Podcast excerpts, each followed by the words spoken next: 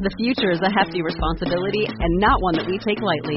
But then, taking things lightly has never been what Hefty is about. That's why we've created the Hefty Renew program that turns hard to recycle plastics into valuable resources like park benches and building materials. To participate, simply fill up an orange Hefty Renew bag with accepted items, tie it up, and drop it in with your regular recycling. That's it. It's that easy. It's time to rethink recycling with Renew. Particular valued resources may vary by geography. More info available at heftyrenew.com. Welcome back to Feminist Book Club, the podcast. We're not just about feminist books, we are here for social justice, literature, and media in all its forms. But we do that through an intersectional feminist lens. Thanks for being here. Let's get started.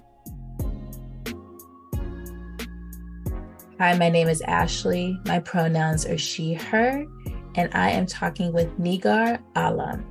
And we are here to talk about her book, under the tamarind tree, particularly refugees and the um, importance of character and um, its development. So, Nigar, can you please introduce yourself, your pronouns? And then, my first question for you is What is your definition of feminism? Hi, Ashley. Thank you for having me. I'm very excited to be here. My name is Nigar Alam, and my pronouns are she, her. And to me, feminism means equality in society and under the law. So we have the same opportunities and the rights in terms of education and pay, all the life choices one has. So equality. Thank you. And what is the what is under the tamarind tree about? So the book is set in Karachi, Pakistan, and it alternates between the present day and 1964 when the main character Rosina and her three childhood friends are on the precipice of adulthood. They're in their 20s, but they're all desperately holding on to secrets. And those secrets lead to a tragic, life changing night for all of them. And in the present day, older Rosina gets a telephone call from someone she hasn't heard from in over 50 years. This person asks for a favor, and that might just expose all the secrets and destroy the life that she's built. So it's about um, the ripple effects of trauma and how far we go to protect the ones we love. So, how have you seen stories about refugees portrayed in society? And how did you want this story to uplift them and to give their stories meaning? Well, in the news, often the word refugee doesn't hold enough meaning, I feel, because they're all put together in one big group. And um, and often the angle is the burden that they cause other countries. And instead of actually investigating what each life goes through, I felt that until we see individual lives and the specificity of one family, a group of people, and what they go through, we don't, we can't empathize with the state of, of that title, refugee which is just tossed around, I think, often in the media.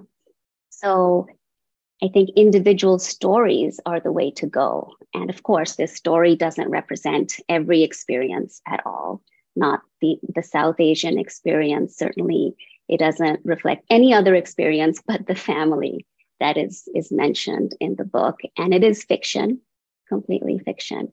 But of course, the traumatic event of partition is a historical event. I also saw that you talked about the oral history project of the Citizens Archive of Pakistan. Can you talk a little bit more about that and how that was inspirational for your work?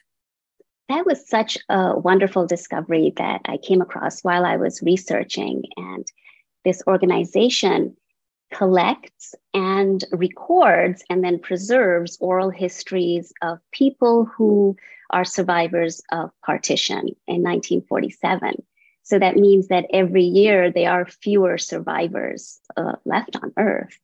And this is something that survivors often don't even talk to their own families about. But this organization, I think it's been around for over a decade now, and they have made it their mission to preserve these stories and um, make them available for future generations. And it was just so eye opening to hear and little snippets and to read stories of people who haven't shared with anyone, actually, in many cases. But at this stage in their lives, they are willing to talk to strangers and tell them what they went through. Um, it was really, I am so happy that this organization exists and it's a great service yes. that they are doing. Yeah. And Rosina is told that um, a character in her community um, is spreading gossip about her. And how does perception um, hinder Rosina and her family's reputation in this community? So, societal expectations was a big part of this story. And I feel that even though it, it was set in the 60s on the other side of the world, I think that modern day people all over the world face that in some way or the other. Um, pressure by society to behave in a certain way, or even family expectations. And so that was something that she experienced and had to protect herself from uh, because the consequences could have been quite dire in those days. Maybe not so dire in these days but it is something that i think that we can all relate to those society pressures Yes, and uh, you know it's important because she's also a woman. So it's just, you know, I'm sure if it were a man, it would just kind of be, oh, that's just the way that he is, even no matter what the time period. But just the fact that it's, you know, someone um, who is a woman and having those expectations, as you said, can be truly detrimental. And um, you know, she's like, no, I wasn't doing that, but perception unfortunately is everything. It is absolutely. And you're so right that it was her being a woman that made it so, so much worse because it's just laughed off for men. If such a situation were to happen, it would be, oh, boys are boys will be boys. Um, and it is certainly not something unheard of even these days, unfortunately. And to close the conversation, this conversation, what organization is important to you that you would like to amplify to our audience? Well, I live in the suburbs of Minneapolis, and one of the really important organizations for my writing life has been the Loft Literary Center, which is this literary center which offers all sorts of classes and conferences and literary gatherings and author talks. And that's where I took my first novel writing class about nine years ago. And that just set off a lot of learning for me in every way. It helped me build a community, which I feel is extremely important for writers that community, that support, and not just in gaining knowledge, but also going through the ups and downs of publishing and just other people who understand you and are there for you. So it was definitely life changing for me to be a member of the Loft Literary Center. Nigar Alam, thank you for joining us to talk about Under the Tamarind Tree. Thank you so much for having me. If you are a fan of Taylor Jenkins Reid, Jacqueline Woodson, Kiley Reid, Christina Enriquez, or Lisa Ko, I have a book that you are going to want to read immediately. Sweet, Soft, Plenty Rhythm by Laura Warrell was just released in paperback and is the sexy, passionate, honest, and raw literary novel you've been craving. Don't take it from me though, the accolades are numerous. Sweet Soft Plenty Rhythm was named Book of the Year by Oprah Daily and Kirkus, and one of the most anticipated books from the Washington Post, People, Literary Hub, and more. It was nominated for the PEN/Faulkner Award and the Andrew Carnegie Medal for Excellence in Fiction. So, yeah, it has some meat to it. Sweet, Soft, Plenty Rhythm is the story of a messy jazz man we love to hate and the women who love him and are loved by him. This isn't romance, but it's definitely romantic. This book is a real look at women's love, from family to friends to lovers to partners. It's a story about bad boys, about music, and about the multitudes of women's stories. So if you love multiple points of view in a literary novel, one that shows the messiness and the complications of love, and novels that really champion the stories of women, you can't miss Sweet, Soft, Plenty Rhythm by Laura Warrell, now available in paperback from Vintage. Welcome to Feminist Book Club, the podcast. My name is Rah, and today I am joined with Nox and Jordy to talk about my favorite thing in books. We all have niche interests, and mine just happens to be con artists. Nox, how do you feel about the con artist character?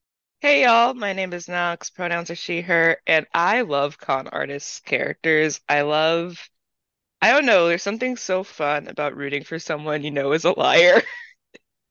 Like, it's just I really enjoy when it shows up in books. I don't think I've really ever gone out and sought it out in books, but um, whether it's like there's an author I've read multiple times who every time there's a con in their book that ends up being the books that I like of theirs. It's like for like a hit hit or miss authors, like I realize, oh, I really like the books where cons show up, or whether it's like I have a plan and I just want to see how this plan comes to fruition and I want to see the trouble you get yourself in. It's just so fun to see you dig yourself into this hole. How are you going to get out of it? I love con artist characters.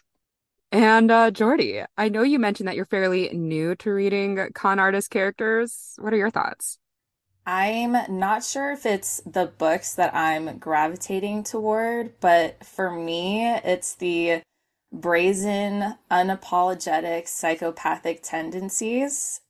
And I think it's so interesting to get into the mindset of somebody who is so different from me to the point that while I'm reading this book, I have to put it down to come back to later because I feel so stressed out. Like somehow I'm the actual character, like I'm doing these things and I'm going to get found out and whatnot. So it's it's definitely an exciting journey to read somebody's story like that and to see the range of characters from you know they feel absolutely nothing after they kill like seven people to characters who have somewhat of a conscience but they're still going to decide to do whatever it is that's the best for them to the detriment of everyone around them.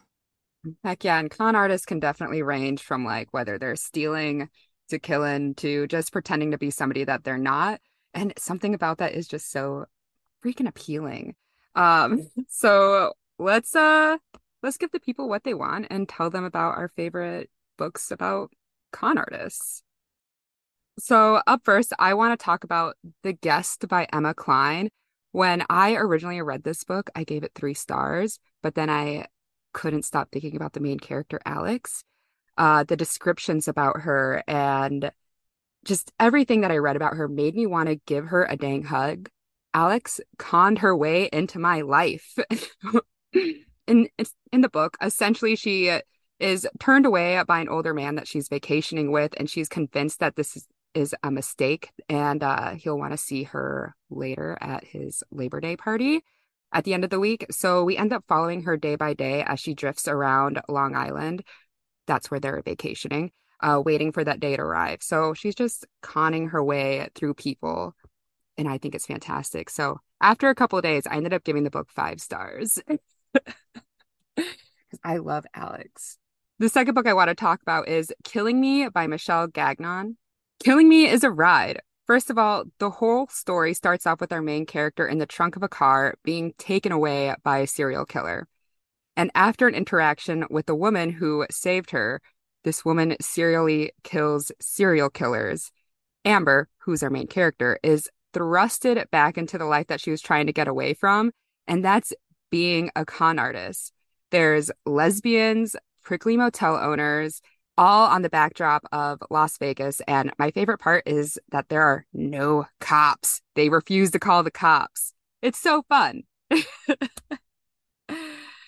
so when I was like thinking of the books I want to recommend, I was like, I had to really think about what what counts as like a book with a con in it. And it led me to one of my, I was talking to one of my friends. My friend was like, Well, what about my friend Anna? And I'm like, Who? And they go, It's a true story. It's written by the person who, one of the people that got conned. And it's called My Friend Anna, The True Story of a Fake Heiress by Rachel DeLoache Williams. And it's essentially about how this woman pretended to be a German heiress and was able to get people to continue paying for her for things by saying, oh no, my card got declined. I have to talk to my parents, or oh no, I have to talk to my bank. And she swindled one person out of $63,000 on a single trip. And she had been doing this for years at different things. And like, as the person goes back, is talking about how this person was always forgetting their card or how their card was always de getting declined after she would invite them out to like uh expensive lunches. I was just sitting there like, how? Like, I was just more in shock. Like, how did how did somebody manage to do this for that long? Where people were like, yeah, no, and she would like give away like clothes that she was wearing or that she had in her closet to her friends, so they would be like, oh, well, Anna's so generous. She gave me this uh I don't know any fancy brands, but like she gave me this I don't know designer dress. You know, I was really trying to think of a designer that I can't think of one either. It's okay. I was like, who who designs dresses? Gucci just does purses, I think. Does Gucci do dresses? I I have no idea. I only know the designers that my aunt named her animals after. Amazing. Um, but yeah, it's her um Rachel pretty much talking about how it starts with the trip where Rachel ends up paying like $63,000 that Anna swears she's going to pay back once they're in New York, and how frustrated she was when Anna wasn't really reacting to things, and her talking about how Anna didn't really like being bothered by people, things like that. She always seemed to sort of like get away with it because she would just be like, Don't worry about it. I got it. I got it. Don't worry about it. And she'd get frustrated, and Karen with the hotel workers and things like that, she'd manage to get away with all this until she couldn't when they were in a different country. And so they they said they were just going to put it as a um as a block like they're just going to put it as like a potential charge on Rachel's card. And then then it was well you need to sign this pre-authorization you know so that we can do the block to her bank telling her no they're taking the money out of your account to them being like well yeah that's how we do blocks don't worry, your friend said that she's going to pay for it. It's just so that we don't have to keep being like, what the hell's going on? And hmm Anna just being completely unbothered the entire time Yeah. to just all this, how essentially everyone came to find out about Anna being being a con artist because of this encounter with Rachel. And Anna Delvey's story was actually very big for a while. They even made a Netflix series about it. And They uh did? yeah, it's called Inventing Anna. And uh Renee and I actually talked about con artists about last year around this time. And uh Anna Delvey, we talked about her. I just like, oh my God, she really got away with that much. Like I I'm so I'm like looking for housing right now and like the people who are very much like scammers with like affordable sublets. Like I had one person where I was like, well, I need housing, so I have to hope this is real. And then so I sent a deposit and then they're like, oh, actually I need more money. And after that I'm like, mm, no, because now you're suddenly telling me there's something wrong with the house that you're gonna fix in a day if I send you half the rent now before I see it. hmm And that's not happening. You know, so I'm I just like $63,000. Oh my God. I get I get why Rachel lost like because essentially then she wouldn't have been able to leave. Right. You know, it's like she she really was forced into that position and just the way that Anna would put people in those positions so that it's like, well, if nobody pays, we can't go. But Well, oh that's what con God. artists do. Um, let's move on to the next one though. Uh, do you have another one that you're thinking about talking about? Yeah, um so it's not so much that the next book is a con, it's sort of it, it has similar elements. And I think that that's where I've been finding books that I really enjoy is that they'll have certain elements, but it feels weird calling them a con, especially when they're like for survival's sake, like the next book. And so the next book is We Set the Dark on Fire by Tehlor Kay Mejia. And I think cons have the element of I need to lie to reach this goal. I have this goal and it's very important to me, and I will do whatever it takes to make sure this goal is met, even if it could potentially hurt people I care about or just people in general. And the main character and We Set the Dark on Fire, Dani, she lives on the inside of the wall when she was born outside of the wall. And so it's a big part of the book actually where it's like the only other person who knows that she was outside of the wall is Carmen. Mm-hmm. And at first she and Carmen don't get along, but then they're they both have the same husband, and so now they need to start getting along, or at least Dani needs to play nice in the sense that she has to like make sure that she doesn't she has to like be on her toes in case Carmen does say something. And then at the end of the book, we learn something about Carmen where Carmen has been doing a con the entire time, including over Dani. As these two started falling for each other, Carmen has been keeping a really large secret, and Carmen has been like conning not just Dani, but everyone. And I think at the end, she fakes Carmen fakes her death. I wonder if I'm remembering that correctly. Oh, spoiler alert. Sorry. um, but it's like the things that they'll do, like to make sure their secrets are kept. Dani's very much like a, I say chaotic good in a sense, Mm-hmm. where she's like, okay, this needs to stay a secret, this needs to stay a secret, but she's not going to do anything in the sense where it's like, I'm going to put other people at jeopardy. Like, she won't do anything like that. Carmen, on the other hand, is I'd say like chaotic neutral in the sense where um she's like, this is what's right. However, like if people get implicated in what I'm doing, it sucks, but it's for the greater good. And so I definitely think that that works in a sense, not in like a traditional sense for Mhm. cons, but I just thought it worked with like the elements I can think of. Well, those are two great suggestions, Nox. Um, I'm kind of bummed out. Jordy got dropped off on our call here, and she was going to also share two great books with us. Um, but since she cannot, I guess I'm going to just give some honorable mentions for her. Uh, so Jordy wanted to talk about Stone Cold Fox by Rachel Rachel Koller Croft, which I know nothing about. Uh, have you read Stone Cold Fox at all, Nox? I haven't, but I've heard a lot about it in the sense that like I've heard good things about it, but not necessarily what the book's about, other than the fact that it, it's about a con. Fantastic. It belongs on the list then. It it's uh the the main character's mom was a con artist, Ooh. and she like she marries a rich fa uh, into a rich family, or sh her mom wants her to. No, she wants to. Okay, yeah. Again, this is what happens when you don't read the book. So she she wants to marry the, into a really rich family, but so she has to pretend she's not who she is. Mm. And so she's like, okay, I'm just going to con one last time so that they think I am who I am. They don't think that I am, you know, a con artist, and my mom has, you know, been pretty much raising me to do this. And then we'll just be married. I can be myself. I can leave this life behind, things like that. And then That's things get easy, really, though. really dangerous. Always. That sounds that sounds very similar to killing me. It's like you want to go straight, you're going to do one last con and then psh, everything goes to shit. It feels like the it feels like The Girls I've Been by Tess Sharpe. I'm unfamiliar. The main character, um, her mom was a con artist, and Okay. she's she's a teenager in the book.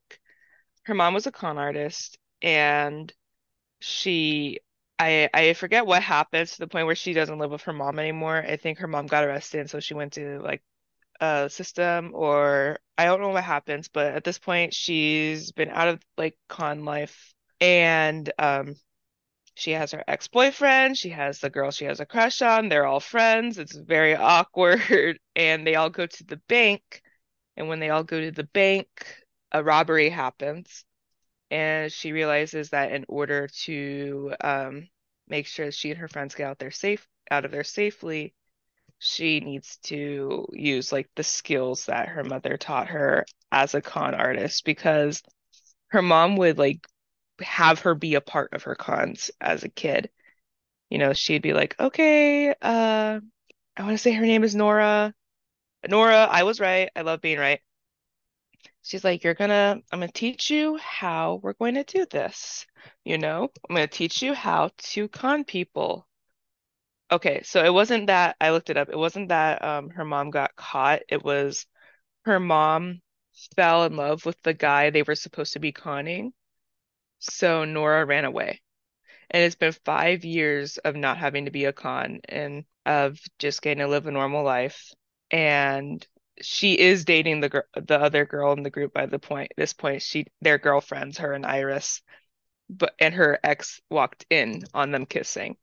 They hadn't told him that they were dating yet. Mm. And then they have to go to the bank and then people start robbing it and she's like, "Oh, okay. We're hostages. I know how to get us out of this. I just have to do some stuff I haven't done in a long time."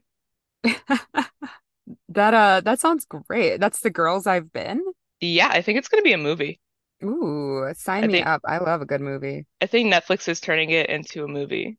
Fantastic. Um, well, the other book that Jordy was going to recommend was Kill for Love by, I'm going to be so sorry if I mispronounce this last name, but Laura Picklesheimer. Picklesheimer. I love that last name. And I also don't really know much about this book either.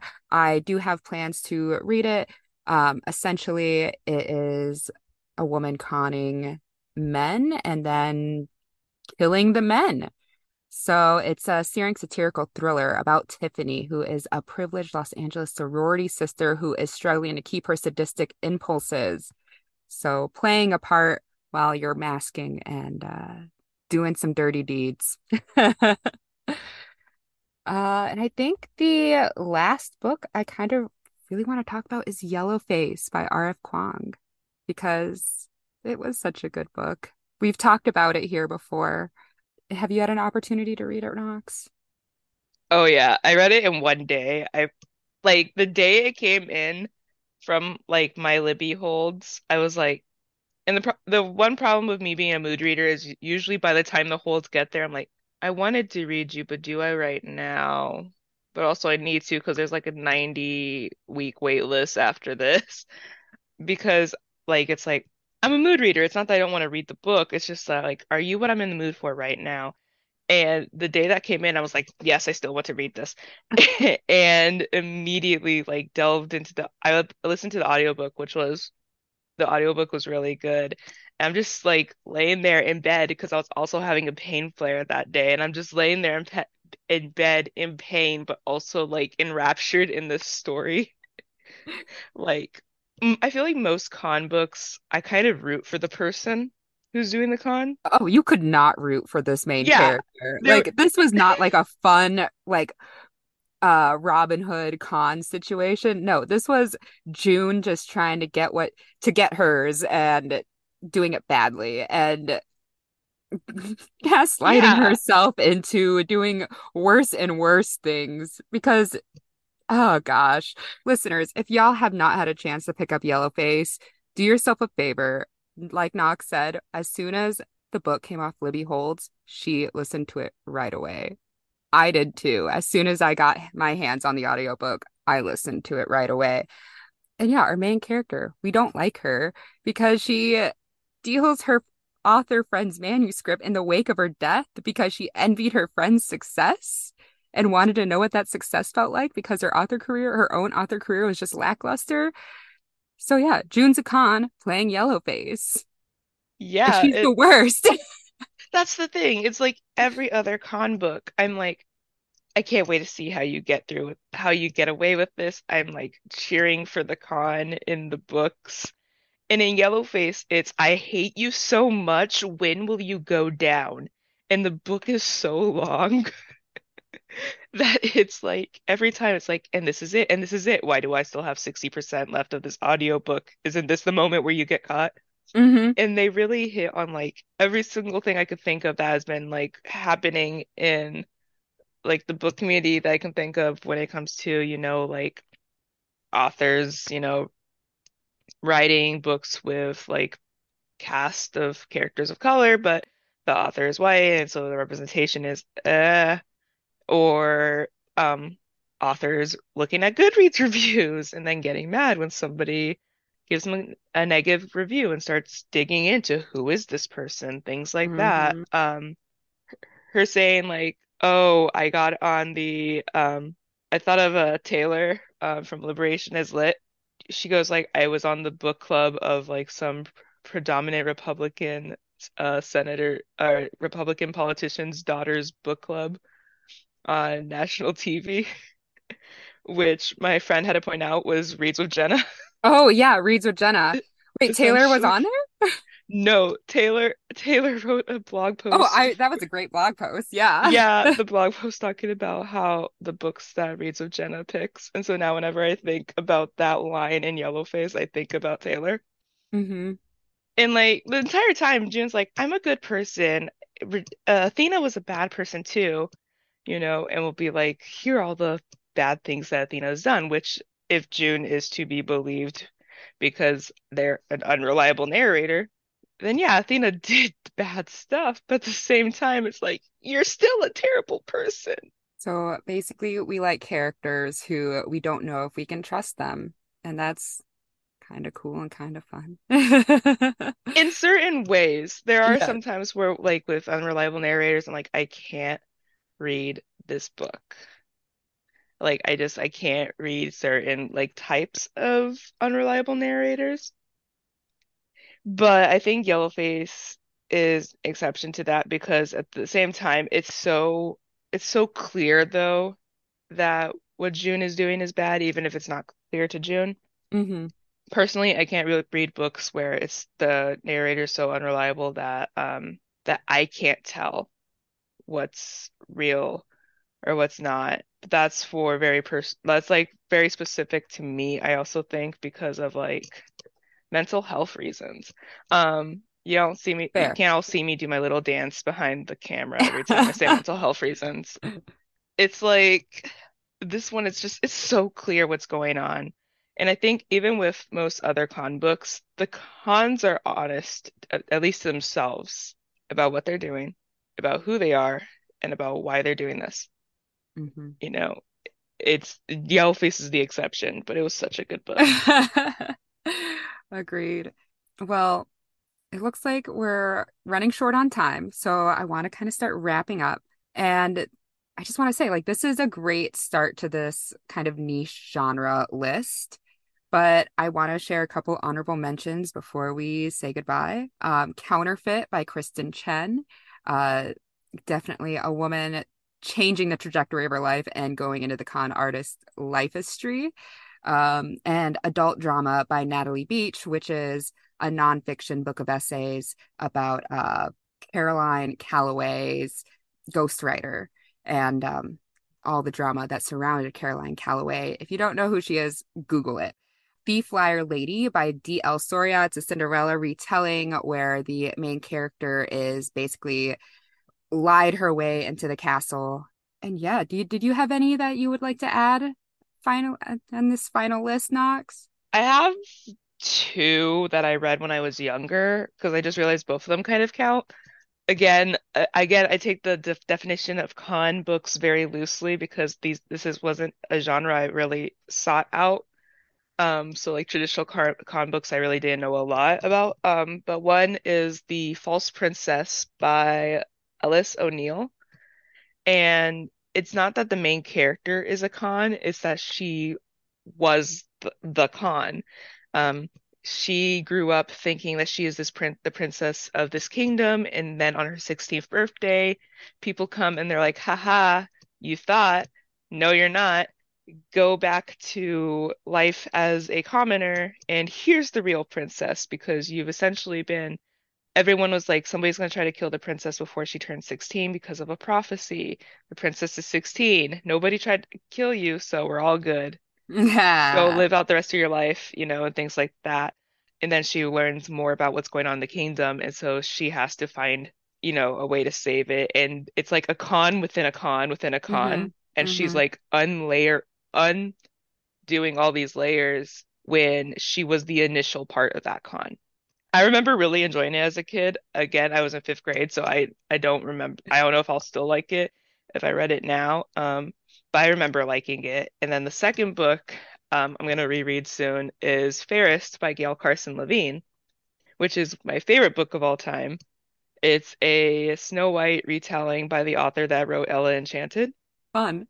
And I was like, this isn't a con book, but the queen of the country that the main character is in is essentially using the main character to con the kingdom into thinking that she can sing. Because that's the thing about like Ella, like the world that like Ella Enchanted is in, where each country has like something that's really important to them hmm that like matters beyond all things. And the queen from this kingdom is not from this kingdom. She's from a different kingdom where everyone dances. And so she's a great dancer, very graceful. She loves balls and parties where they can dance. And she marries the king of a country where singing, how well you sing, is supposed to define your worth as a person. Mhm. And essentially, the king gets sick. And so that's not a spoiler, it's the beginning of the book. um, the king gets uh, the king gets injured and falls ill at, at the wedding. So everyone's like, you need to sing in front of the country. We're all gonna do like we have weekly singing festivals where we start with the person lowest in rank and we end with the person highest in rank. You need to sing as good. You need to be the best singer out there if your husband's going to get better. And she's like, I can't sing. And she finds out that the main character, who's considered, it's a like play on Fairest of them all, where it's like they take the traits that uh Snow White's described as having, which is like skin as white as snow, hair as black as ebony, um, lips as red as blood. And they're like, she works it, her family owns an inn, and she has to stay away from the people in the inn because she scares them with her looks. Yeah. And so it's very much like, oh, who could love her? She's not beautiful, things like that. But she has the best voice out of everyone in the kingdom, and she has this ability to throw her voice around and things like that. And so the queen essentially is lip syncing, is lip syncing, and making the main character throw her voice to pretend that the queen is singing. And they're conning the entire kingdom essentially into thinking that the queen is this miraculous singer and that she's going to save the king and then the queen has a magic mirror and so much stuff happens There's um, some range in these books that we have listed out. We got we got, you know, Snow White retelling with singing and it's very wholesome. And then we have Kill for Love where it's us LA socialite chopping up men. well, great. they do they do straight up try to kill the main character like numerous times Oh God. they do try to I think the mirror especially tries to kill the main character it does have like a, a, a prince who has a dog which was the main reason I liked it as a kid was that the prince had a, a dog and I loved the prince and the dog. But it's it's it's just really fun to watch watch the queen go you're helping me do this and by helping me I'm making you do this. Hmm and then when they get when they, when people are like what's going on? She made me do it and like point off at the main character and main character's like what the fuck and and it's like now she has to find a way to get out of it but the main the queen's always playing like the long game she genuinely Mhm. loves her husband but she's always playing the long game when it comes to everyone else and it's great Well, I uh I appreciate it. I appreciate all all of your recommendations and contributions to this. Um and listeners, if y'all feel like there was a book that should be on this list, feel free to reach out. Um you can find our info in the show notes and uh yeah, so thank you. I'm Rah I'm Nox and uh happy reading. Thanks friends. bye Thank you for tuning in to today's episode of Feminist Book Club, the podcast. Want to be part of the club? Here's how you can join us. Obviously, subscribe to our podcast and leave a rating and review for brownie points. Follow along on Instagram, Twitter, Facebook, Pinterest, and TikTok. All of those links are in the show notes. Sign up for our newsletter to be the first to know what our next monthly book pick is. And check out our award winning monthly book subscription service. Oprah Magazine named it one of their favorite book boxes, and Shonda Rhimes called us one of her favorite subscription boxes in general. There are multiple membership levels for any budget, and it's an excellent way to support the show and the voices you heard today. See you in the club. A well read woman is a dangerous creature. creature.